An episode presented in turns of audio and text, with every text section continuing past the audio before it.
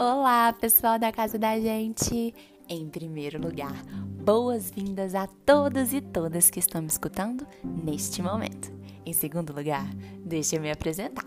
Eu sou Sofia Somerlat, estagiária da turma do segundo período da Dani, e eu tô aqui hoje pelo seguinte: você gosta de ouvir histórias? Sim! Ai, que coisa boa, porque eu adoro contar. E é pra turma toda. Então chama todo mundo por aí, tá? E a história de hoje é Letras de Carvão. Texto é da Irene Vasco, só que ela é colombiana, filha de mãe brasileira. Então a Márcia Leite traduziu esse livro pra gente.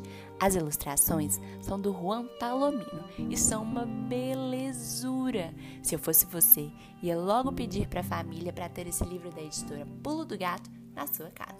Vamos lá? A história já vai começar.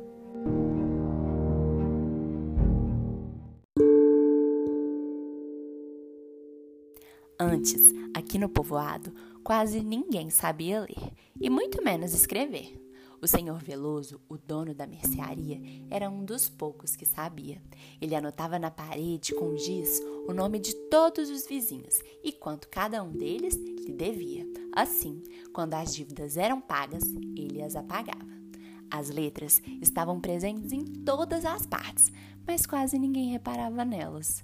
Os jornais velhos eram usados para embalar as compras e para tapar os furinhos das paredes. Dessa forma, nas noites frias, o vento não conseguia atravessá-las.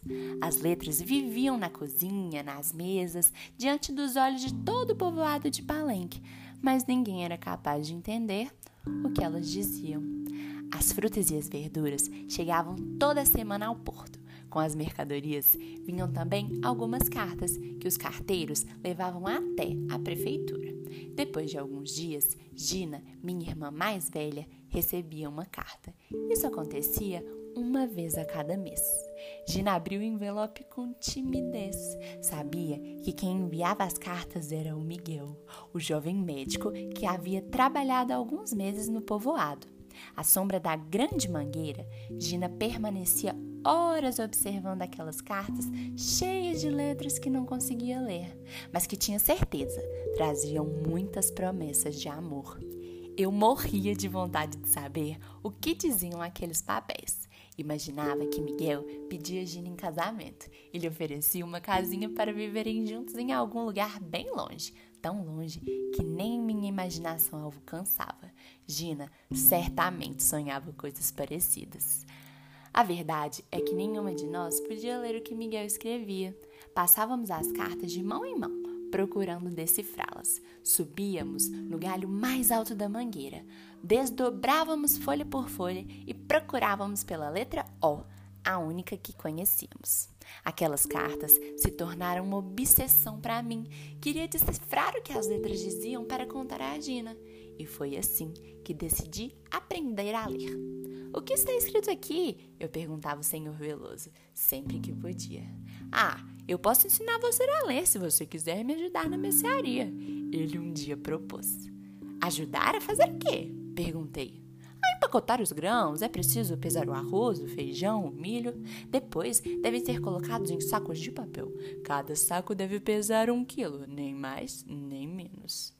Uma vez por semana, lá ia eu ajudar o senhor Veloso. Com muito cuidado, pesava, embalava e colocava os grãos já ensacados na estante. Enquanto isso, estudava as letras que ele me ensinava. Veja, veja, aqui está o nome da sua mãe, é Josefina. Me mostre onde está a, a letra A. Sim, sim, essa foi muito fácil. E a letra J? Ah, sim, sim, sim, muito bem. De nome em nome, de vizinho em vizinho, de dívida em dívida, terminei por aprender todas as letras. Ao cair do sol, eu brincava que era o senhor Veloso. Gina se sentava ao meu lado e algumas vezes meus irmãos e os vizinhos se juntavam a nós. Com um pedaço de carvão da cozinha, eu escrevia as palavras no chão e pedia que descobrissem as letras. Quero ver onde está a letra G de Gina. E onde está a letra C? De cão? E Gina, com vontade de aprender para poder ler as cartas de Miguel, se esforçava para encontrar todas as letras. No final do ano, Gina e eu sabíamos ler.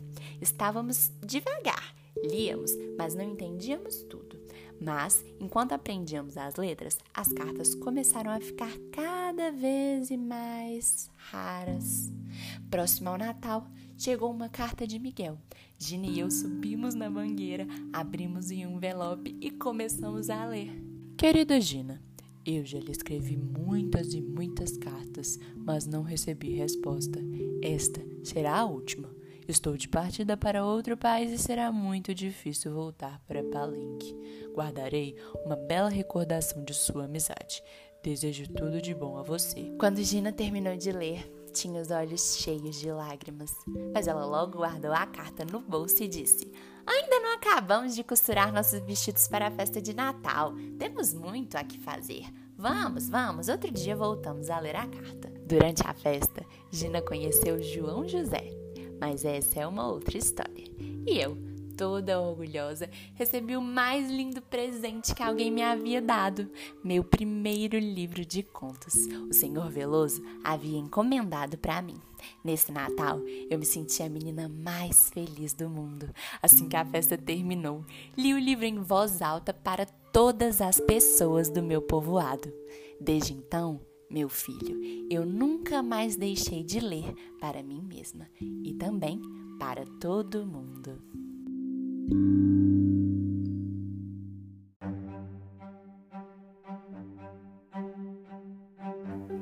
E essa história entrou por uma porta e saiu pela outra. E quem quiser, que conte outra.